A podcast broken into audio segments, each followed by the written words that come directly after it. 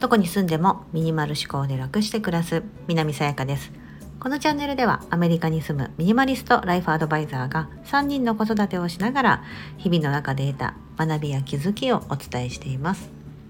今日は信用資産が増える6つの行動原則というテーマでお伝えしたいと思います、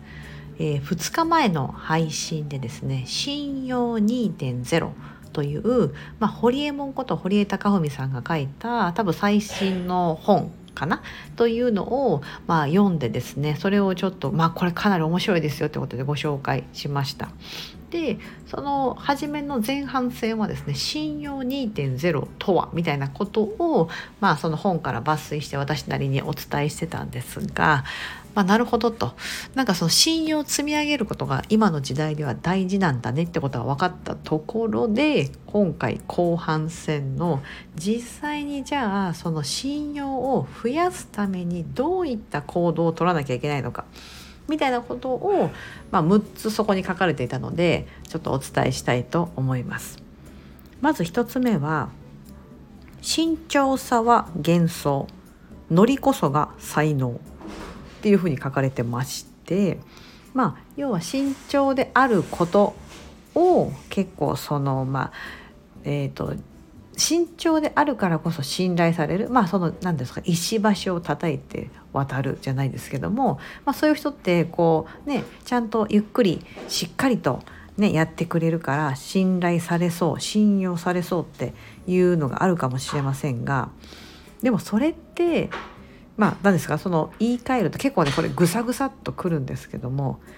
慎重さというのはやらない言い訳を作るためにあなたの脳みそがでっち上げた便利な言葉だよと。おーですよね。そう。まあ、例えばですよ、ま、なんかそのなんかプロジェクトが立ち上がりますと。誰かプロジェクトリーダーやってくれませんか、まあ、それは例えば学校でもいいと思いますよ。誰か学級委員やってくれませんか？とか。なった時に「はい」って手を挙げる人って結構なんか少ないほんと少ないと思うんですよね。どれだけこうなんかこうやる気がある人たちが集まってたとしてもわ自分ができるかなみたいな風に思ってなかなか手を挙げられない。で、まあ、その時言うのはいややっぱりこう慎重に考えて自分では適任じゃないかもとかね。そういうふうなことを、まあ、パッと思うかもしれませんがと。そういうことをしてると、まあ、信用されるその度合いというのはスピードが落ちてしまいますよと、うん、あやりたいと思ったらやればいいと、うん、そこに自分の力がついてこなくてもいいからやりたいと思ったらパッやりますみたいなそういう人がもしいたらみんな「おお!」みたいな感じで「じゃああなたに」みたいな感じでねあの依頼するだろうしじゃあなんかあの手伝えることありませんかだったりとか、うん、だからそのノリこそが慎重さなんてものはいらなくってノリこそがまあ、ノリでこうバッていけるみたいなのが、まあ、一つの才能だしそれによって信用を勝ち取ることができますよと。いうのが一つ目なんですね。ふんふんと。結構この慎重さ、まあ、慎重であること、うん、っていうのが自分にとってこうやらないための言い訳を作ってますよねって言われた時に結構私あって。ね。思いません。ぐさみたいな。図星かもみたいな、うん、っていうのが一つ目なんです。で二つ目が賢いだけでは損をする。戦略的なバカになれ。というですね。結構このバカっていう言葉が結構出てくるんですよね。バカみたいにやればいいじゃんと、うん、あのなんかそのどうしても、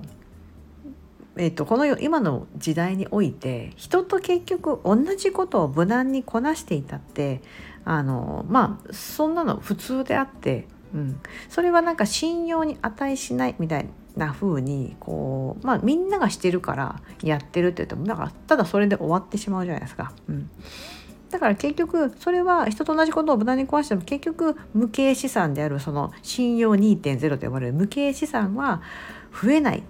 よねと。うん、残念ながらねともうそんな時代だよねと、うん、昔だったらみんなで同じでそうみんなと同じように足並み揃えてるからこそ信頼されてたかもしれないけどもうそういう時代は終わったよねと。うん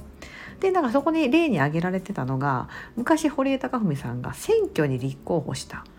ていうのをあの挙げられててでそのまあ、別に政治のこととか何にも知らない自分が選挙に立候補。しかもそれも、えーと、当時その議員として亀井静香さんだったかな、まあ、大物議員が出てる。同じそのあの選挙区で手を挙げたと。あえてみたいな。うん。その広島のあれなのかな。そう広島南区みたいな感じでそのわざわざその大物政治家がいるところで手を挙げて要はそこで戦ったと。要はなんかライバルがあんまりいないところで堀江さんがやったとやったとしてで堀江さん知名度があるから通るかもしれないじゃないですか。うん、でもそれで通ったところでみんなからするとまあそれはねライバル全然いないそこの選挙区から出たからねみたいな風にしてそれだと意味がないんだと。うんだからもう絶対無理だしょうっていう状況でもし勝ち取ったとしたらものすごいよねと。うん、でもちろんそれは見事に玉砕してその選挙には通らなかったんですよね。うん、でもそれぐらいバカなことをやろうと。でそのチャレンジして失敗したっていいじゃんと、うん、これがすごいですよね。そう。だって失敗実際してるんですよ。ね。結構そのいろんなこと失敗されてるじゃないですか。捕まってるし。ね。フジテレビ買収しようとしてインサイダー取引だって言って捕まってると。うん。でなんかそういったこととかもでもそのなんだろうな。あれは別に法に触れてなかったんですよね本当は。うん、その当時の法,、ね、法律では触れてなかったのに、まあ、なんかその、まあ、世間的なところでですねやっぱりまあ、その結局実刑になってしまった実刑、ね、あの懲役になってしまったっていうところがあってなんかそれ別の本で話されてたんですけどなんで堀江さんは懲役あの要は刑務所に入ったかというと全く反省の色が見えなかったかららしいんですよね。うん、なんかちゃんと反省の色も示して申し訳ありませんみたいな一言とかやってればあの法に本当は触れてないから多分その懲役っていうにはならなかったぽいんですよなんか同じようなことを他の人が村上ファンドの村上さんがやった時には村上さんはならなかったらしいんですよね。うん、執行猶予猶予的な感じになってたと。でも堀江さんは同じことを状況同じなのになったのは全く反省自分でしなかったからみたいな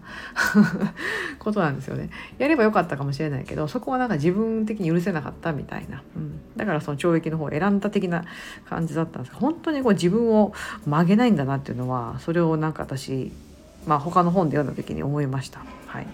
まあ、それぐらいもうその賢いだけでは信用されないからちょっとバカになりましょう皆さんみたいな。で戦略的に、うん、なんかあえてそうやってみるみたいな風にやった方がそう信用って勝ち取れますよっていうのが2つ目ですね。で3つ目は「君は好き嫌い全開で生きる覚悟はあるか?」ということでしてまあなんかこう私ももちろんそういう節があると思うんですけど、まあ、人間誰しもできれば人に嫌われたくないじゃないですか。うん、だから他人に嫌われることを極力避けようとして生きてると、うん、思うんですよね。でも確かにそうですよなんかわざわざ炎上させられる炎上するようなことわざわざ言おうとかわざわざ人に嫌われるようなことしようって思わないと思うんですけど、うん、でもまあそういう無難に生きてて人周りから信用されると思ってますか？みたいな。これもまた「ええー」ですよね。ね。ね。だからそうだからあのそこに書かれてて結構わっと思ったのが、うん、なんかこう無難に生きていれば信用されることはなくってそれは結局信用じゃなくって無害、うん、要は自分にはその何の害もない人無害だと思われているだけじゃないですかと。うんでそういう人には結局信頼は集まらないというか、まあ、注目も集まらないし信用も集まらないしまあでこう何か信用を得ようと思ってもまあまあ、まあ、あなたはまあ無難に、ね、なんか、ね、こなしてくれそうだけどうんうんみたいなっていう風な感じで終わっちゃいますよと。うん、だからそれぐらいこうなんかこうしがらみみたいなにとらわれずに自分をしっかり持つことが信頼される人間になる第一歩なんですよともっと自分を出した方がいいんですよと。うんね、なんかちょっと自分を押し殺して生きてる人ほどあの逆になんだろうなこう自分には何の影響もないからまあもちろんいい人であるけどもなんかただいい人みたいな感じで終わりがちになるんじゃないかと。だからそう信用されようと思ったら自分はこうなんですっていうふうにしっかりとこう意思表示だったりとかをやることがそれが信用につながりますよと、うん、もっと自分を出しましょうってことが3つ目に書かれてますね。で4つ目が自分でやるべき今日から目を覚まそうです。うん、でこれはもうそのこれもねすごい納得することがあってですね、うん。えー、こう時間がない。なんかこう何かこうねこう今までのことまあそのバカになれとかねもっとこう自分から即座にこうやりたかったやれって言うとかやろうと思ってもなんかなかなかその時間がみたいな風にしてまあ、言う人が必ず出てきますと。それは重々承知分かりますと。そんで時間は最もめちゃくちゃその時間のことは考えなきゃいけないですよねと、うん、なぜなら時間っていうのはやっぱ限られてるから。だから時間の使い方のはすごく大事。でもいつも時間がないって言ってる人ほどじあの自分で仕事を抱え込みがちですよねとか、うん、時間がないのではなくて時間をどうすれば確保できるかを考えることをサボってるだけじゃないっていうふうに書かれててわーと思ったんですよ。うわーって思いません？ちょっと私は思いましたね。うわ確かに。忙しい忙しいとか時間がないみたいな、ね、仕事と家事と子育てに追われてみたいな。でもそれをどうすれば時間作り出せるか本気で考えたって言われたらちょっとうってなりますよね。いやまだできることがあるかもみたいな。うんでそこにその例にああの挙げられたのがそのまあ一つは子育てですよねやっぱ私もそうですね子育てしてる人たちってあの子育てって大変だよねと、うん、堀江さん自身子育てしない人だけどあのもう分かるよと。共働きで子育てしてるとかもうそれであのちゃうまくやろうって結構無理ゲーな話だよねって書かれてておおと思ったんですよ。なんか分かってくれてるとか思ったんですけどだったらアウトソーシングすればいいじゃんなんですよね。子育てをアウトソーシング。でもそれを今やるとなると世間の風潮的にそのなんかやっぱり両親である産んだからには自分の子供をちゃんとその親が育てなきゃみたいな風潮がまだまだあるよねと。うん、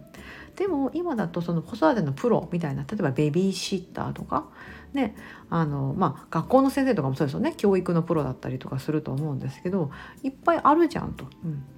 で昔あの堀江さんがベビーシッターの事業をやってるあの人とその仕事に携わってる人と話したことがあったみたいなんですけどそのベビーシッター事業をやってる方は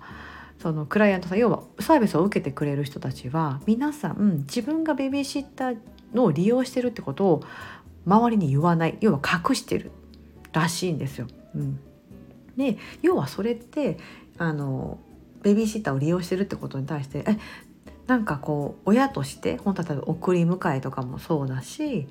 ね、その子供にご飯食べさせるとか、ね、そういったことを、まあ、要は自分が仕事してるからとか自分ができないからやってもらってる、うん、っていうのを言うのをやっぱり皆さん隠すと。うん、それは周りの人にえやってないらしいよみたいなその要は世間としてそれを今良しとしてない状況がまずそのそもそも間違ってるよねみたいな。子育てってめちゃめちゃ大変なんだからプロに任せればいいじゃんと。うん、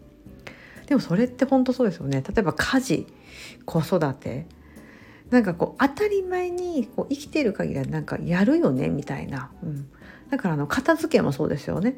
あとダイエットとかもそうじゃないですか。ダイエットに悩んでてライズアップ行きます行ってますとかいうこととかを大々的に言える人って結構少数派だと思うんですよ、うん、なぜならみんな隠したいと思うんですよね。うん、あダイエットしたいと思ってるんだみたいな。だから自分でできないからマネジメント自分で自分の体マネジメントできないから人に頼ってるんだみたいな。風にしてこうなんかそれを利用してることライズアップお片付け掃除とかベビーシッターとか、ね、そういうことをやっぱ皆さんサービス利用すると隠したがるみたいなそういう風潮もやめようみたいな感じでわ私もねすごいそれ共感します。いや私もそれ思います。そういう世の中なくなったらいいのにみたいな。なんかみんなが利用して当たり前みたいな。ねそうすればさそうすればもっとねそういうふうにいろいろなことがアウトソーシングすることが簡単になりますしそういうことのサービスが活性化するとどんどん多分利用する金額も安くなったりとか本当はねそれがね好循環になると思うんですよね。うん、だからその自分でやるべき今日から目を覚まそうっていうところで自分でやる必要がないことと自分でやると時間がかかること。で自分でやりたくないこと。この3つ自分でやる必要がない。自分でやると時間がかかる。自分でやりたくない。この3つに当てはまるんだったらもうアウトソーシング考えた方がいいんじゃないみたいな。うん、ね。例えばお料理とか家事とかも何でもそうですよね。そう。洗濯ももう干すのが嫌だと思ったらドラム式洗濯機買えばいいだろうし、ね、お茶を洗うの嫌だったら食洗機みたいな感じで、まあ、そういうものに投資するとかいやもう子どもの送り迎えがどうしても無理だだったらそういうサービスを利用すればいいだろうしとか、ね、勉強教えられないと思ったら塾通わせればいいしとか。ね、なんかそういうふうにもちろんねそれもうお金がいろいろかかることだと思うんですけどなんかそうしないとでも時間って生まれないよねみたいな、うん、ことを、まあ、そこから目を覚ましてくださいってことが4つ目に書かれてて5つ目は嫌なら0秒でやめればいい。いやそれができたらね苦労しないんですけどなんですけどここでは結構その失敗のことが取り上げられてて、うん、失敗して落ち込むことありますよねと、まあ、今までのことを含めてですね。じゃあよしと思ってやってみた。でも失敗したうまくいかなかったとかいろいろあると思うと。でそう失敗して「わやできなかった」って落ち込むぐらいだったら多分それって本当にやりたいことじゃないんじゃないみたいな。でそれはなんか堀江さんが今ロケット事業に携わってることを例に挙げられてたんですけどロケットなんてもう打ち上げても打ち上げても失敗だらけだと、うん、もう莫大なお金もかかるしあのもう何のためにやってんだって毎回失敗するたびになんかみんなへこむと。でもそのそこでへこんだら終わってしまうしでも失敗したってでもやりたいっていう気持ちが本当にやりたいみたいででそれやりたいからやってると。うん、だから別にその失敗したってあの打ち上げが、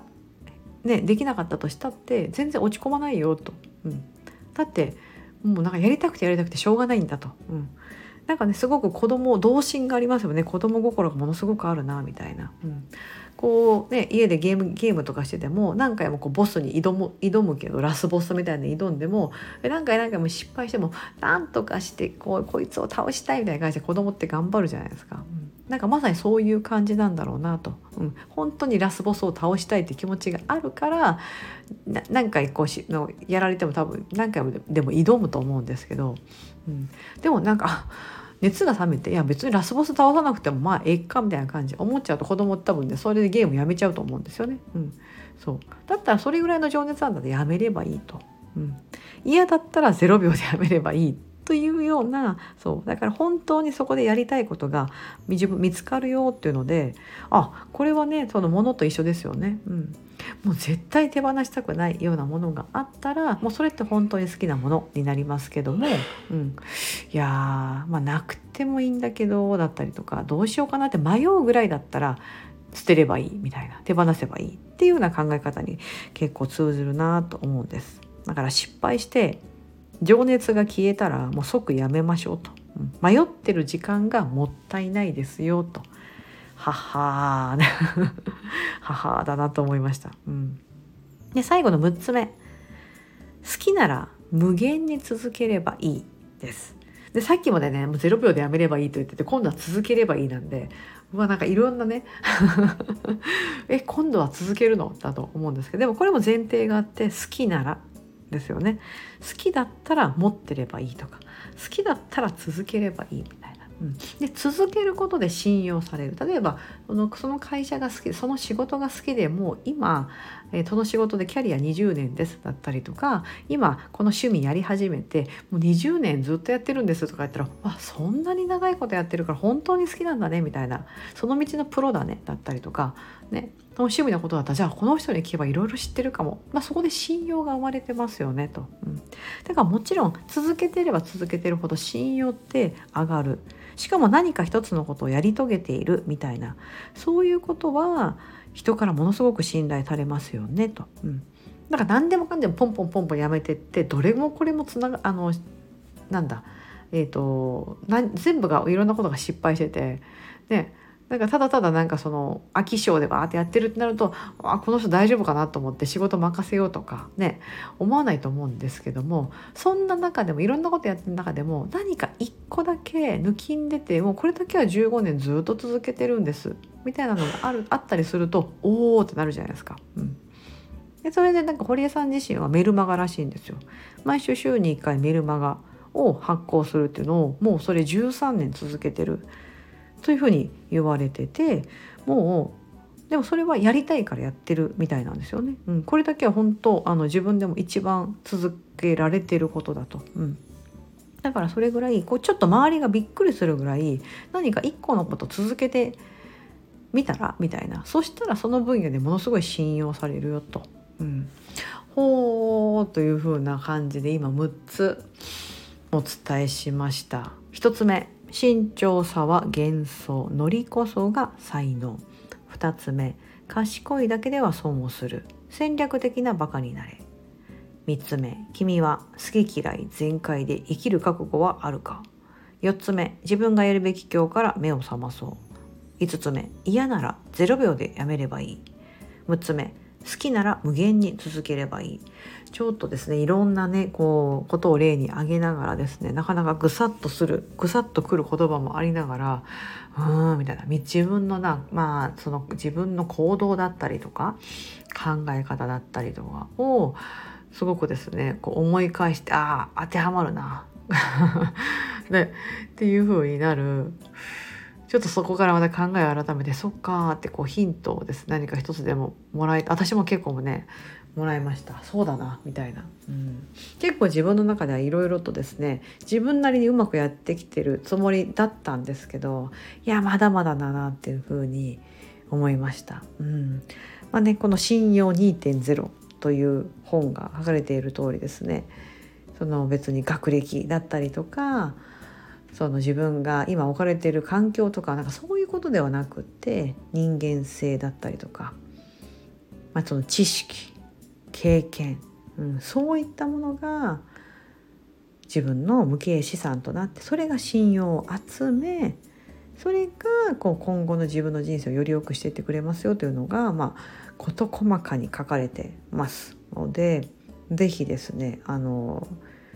これ残念ながらねあのオーディブル私の大好きなオーディブルではまだ1月でしたあの1月になったら多分ね公開されるんですよでやっぱり本って出てから半年以上やっぱりその声優さんが吹き込まで多分ね何万冊と本ってねで出るから追いつかないんですよねだから皆さんなんかねちょっと私ふと思ったのがうわこんなに待たなきゃいけないんだと。でこう耳で聞きたい派の私としては早く出してほしいんですよね。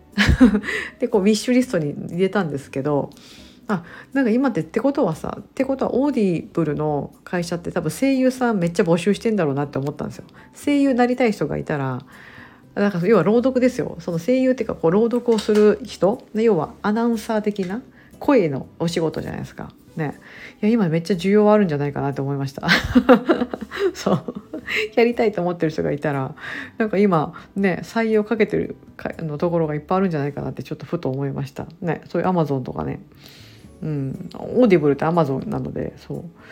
ねちょっとそれがふと思いました。なんか声を仕事にしたいとかだと、ね、その本をねこう読むっていうのが仕事になるっていうね。昔だとそういうの朗読が仕事になるってまあないですよね。ね。あったのかな。うん。読み聞かせ子供に絵本読み聞かせとかあったかもしれないけど。あすいません。ちょっと脱線しまいましてしてしまいました。はい。今日はですね信用資産が増える6つの行動原則というテーマでお伝えしてみました概要欄に貼っておきますのでちょっと残念ながら Kindle Unlimited でも無料対象じゃないし Audible でも今のところまだ公開されてませんがまああの電子書籍だったりとか単行本であの読めるようになってますので、はい、ご興味があったら読んでいただければと思います。今日はここまでお聴きいただき本当にありがとうございます。皆様にとって素敵な一日になりますように。